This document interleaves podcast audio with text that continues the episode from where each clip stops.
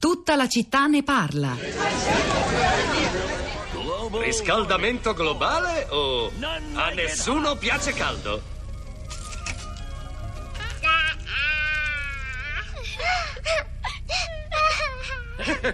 Probabilmente ti stai domandando perché il tuo gelato si scioglie. Bene, Susi, il colpevole non è il lupo cattivo, ma il riscaldamento globale. Scaldamento globale. Esatto. Ecco il signor Raggio di Sole. Arriva direttamente dal Sole per visitare la Terra. Ciao Terra, sono passato ad illuminarti la giornata. La la la la la. E ora la missione è compiuta. Vai di fretta, raggio di sole! Noi siamo i gas serra e tu non andrai da nessuna parte!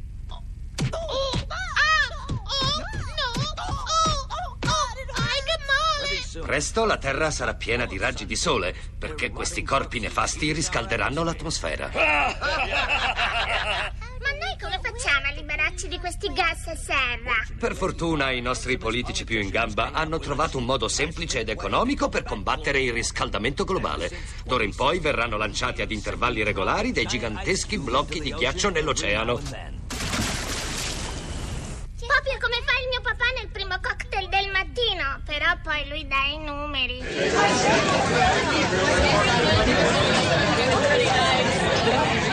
A nessuno piace caldo, il cartone animato educativo tratto da Futurama e usato dal già vicepresidente degli Stati Uniti Al Gore nel suo documentario dedicato al cambiamento climatico, una scomoda verità che gli valse a lui e anche all'organismo eh, ONU sul cambiamento climatico il premio Nobel per la pace nel 2007. Quali misure per eh, limitare i danni? Eh, un mix elettrico senza carbone, scenari e impatti in Europa. Uno studio ha ipotizzato la graduale dismissione delle centrali a carbone in Gran Bretagna e Germania. Le conseguenze lo potete scoprire sulla città di radio3.blog.rai.it dove c'è anche un interessante articolo, è molto ricco il blog stamattina, vi consiglio di andarlo a guardare.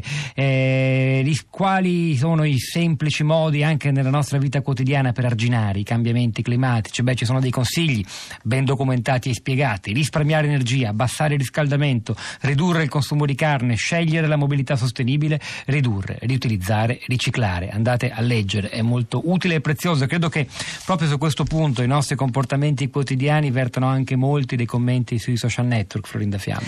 Esattamente Pietro, buongiorno a tutti. Problemi e possibili soluzioni anche sui social network, su Facebook eh, della città di Radio 3. Eh, Angelo per esempio ci scrive la CO2 presente eh, deriva in buona parte dalla dieta carnivora, dalle mucche. Maddalena, ragazzi, il 51% delle emissioni di CO2 dannosa per l'atmosfera viene dagli allevamenti intensivi.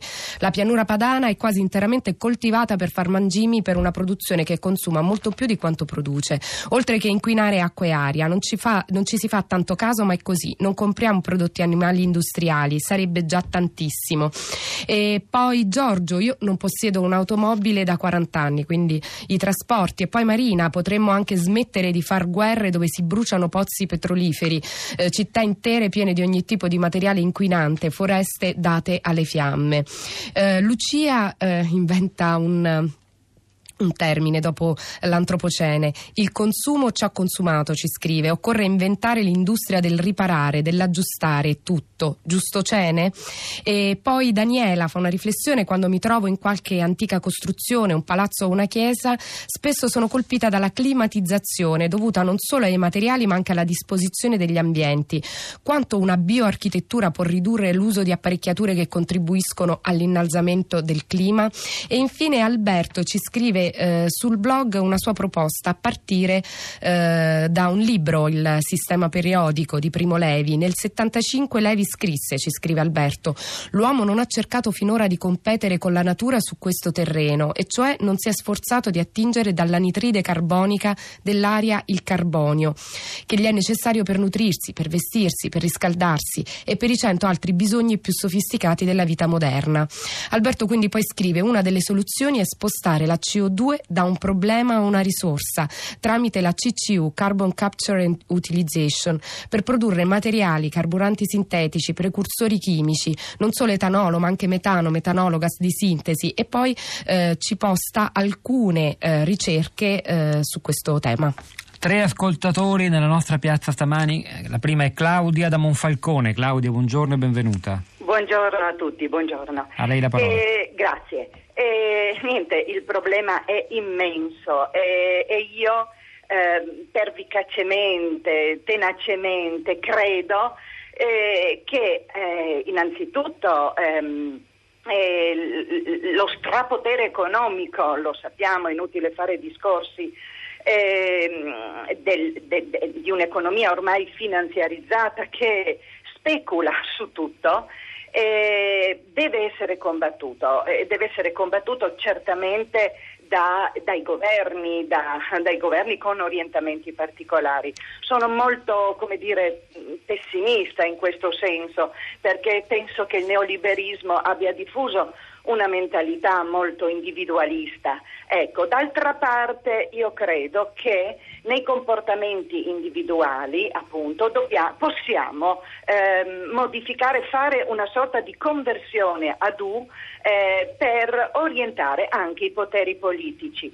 Per cui io faccio parte di un'associazione che appunto ehm, eh, diffonde le, idee e i sistemi, ehm, anche, diffonde anche nella formazione e nell'istruzione.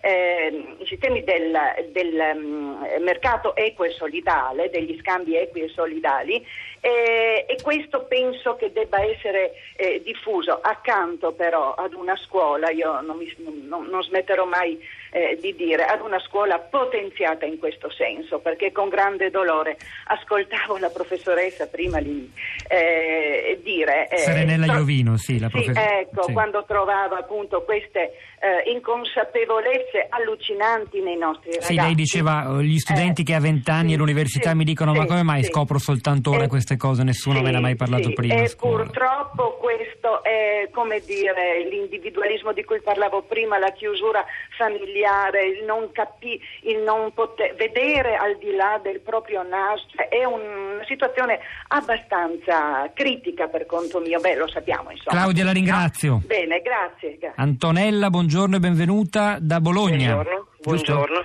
Sì, Bologna, provincia. A lei Antonella. Buongiorno. Eh, sì, io volevo mh, ricordare a tutti che esiste un film che è stato nelle sale in pochissimo tempo, in questi ultimi giorni. Si chiama Domani, è un film francese di un eh, ragazzo e una ragazza che da non ambientalisti, qualche anno fa sentendo un'altra di questi allarmi catastrofistici come quello di, eh, di- di oggi, di cui si parla oggi, eh, ed essendo in procinto di fare figli, eccetera, si sono detti, beh, è possibile che dobbiamo rimanere semplicemente così supinamente a vedere, credere o non credere che ci sarà la fine del mondo e aspettare e quindi si sono messi a girare il pianeta cercando chi aveva cominciato a mettere in atto delle pratiche di inversione di tendenza. Questo film allarga il cuore, è un- mm, parla di tutto a tutti i livelli, sia delle iniziative in cui, che possono prendere le persone raggruppandosi tra loro, sia delle iniziative che possono prendere i governi. Ma secondo me oggi è fondamentale, pensando al- anche al, al semplice dibattito è vero o non è vero, non è importante che noi stiamo qui a dirci se è vero o se non è vero, ma eh, comunque, comunque si possono davvero, bisogna crederci che si possono fare cose diverse, ma non solo per l'inquinamento, perché rende, come diceva anche la signora prima, il problema economico, nel film si, si- si collega tutto. È una è responsabilità trasversale, Antonella. Io la ringrazio. A proposito Sì, di questa eh. responsabilità, e io vi segnalo anche per capire ancora meglio che cos'è l'antropocene, insomma, questa era in cui siamo davvero chiamati noi a gestire eh, nel bene e nel male eh, il pianeta Terra sul quale viviamo. Un articolo molto interessante uscito su internazionale.it riproposto sulla città di radio3.blog.rai.it, la nostra rassegna stampa del giornalista canadese Wayne Dyer. Benvenuti nell'antropocene che davvero spiega molto bene di che cosa stiamo parlando. Florinda. Ancora sui social network, cosa possiamo fare noi e cosa possono fare i governanti? Rossella ci scrive: è la politica che si deve impegnare a coordinare l'impegno e lo sforzo dei singoli cittadini di buona volontà e ancor più a recepire le conoscenze degli scienziati. E poi ci dà un suggerimento: ascoltare l'intervento di ieri del professor Balzani. Il podcast è sulla pagina di Radio Trescello. Sufficienza, lo ricordiamo anche noi, perché ognuno da solo non può farcela. La mia raccolta differenziata non serve a nulla se la faccio solo io, se non riesco a trovare prodotti sballati dalla plastica, se sono la sola a risparmiare l'acqua, mi potrò guardare allo specchio e dirmi quanto sono brava, ma subito dopo dovrò dirmi che sono una vera idiota perché quello, quello che ho risparmiato non è neanche un miliardesimo dell'acqua che si spreca nelle condutture. Se lascio a casa la macchina e poi non posso tornare a casa, che farò il giorno seguente? Sono sull'orlo di una crisi di avvilimento. Gerardo da Torino, buongiorno. Eh, salve, buongiorno. A margine del film domani posso dire che io ho, ne ho avuto notizie da, dal programma di Hollywood Party. Comunque il messaggio che avevo mandato io era questo. Stamattina accompagnavo mia figlia a scuola a piedi. Siamo a circa un, un chilometro dalla scuola. Ci facciamo una bella passeggiata. E notavamo, commentando a 11 anni mia figlia, commentando il dato sulla, sulla concentrazione di CO2, il fatto che agli incroci che attraversavamo, file di macchine in coda, una macchina, un passeggero, una macchina, un passeggero. E quindi eravamo un po', come dire, sconfortati da questa osservazione. E mia figlia che diceva, però sai che ci sono adesso le macchine che quando si fermano cessano l'emissione. Dico sì, però non è questo il problema, il problema è proprio eliminarla l'emissione. Tutto qua, questo era è un'educazione al, al, trasporto pubblico che dovrebbe andare insieme anche forse a una maggiore accessibilità. Insomma, magari a Torino le cose funzionano un po' meglio che altrove, però in effetti spesso, eh, lo dico perché sono arrivati anche dei messaggi di chi dice io andrei al lavoro tutte le mattine, non ho più l'SMS davanti, ma diceva più o meno così, volentieri con, con l'autobus, ma semplicemente dove vivo io eh, il servizio funziona troppo male, sono costretto ad andare in macchina. Non so se sia il caso delle persone che avete incontrato eh, da sole. Eh, ciascuna in un'auto stamani, lei e sua figlia Gerardo. Però grazie della segnalazione, Florinda. Stefano, non si può uscire da questa era perché nessuno ha scelto di entrarci. È successo quale conseguenza del capitalismo e dei relativi stili di vita. Nessuno di coloro che predicano la decrescita la vivono perché significa fare la fame, meglio che decrescano gli altri. E poi dei tweet, proprio a proposito del trasporto.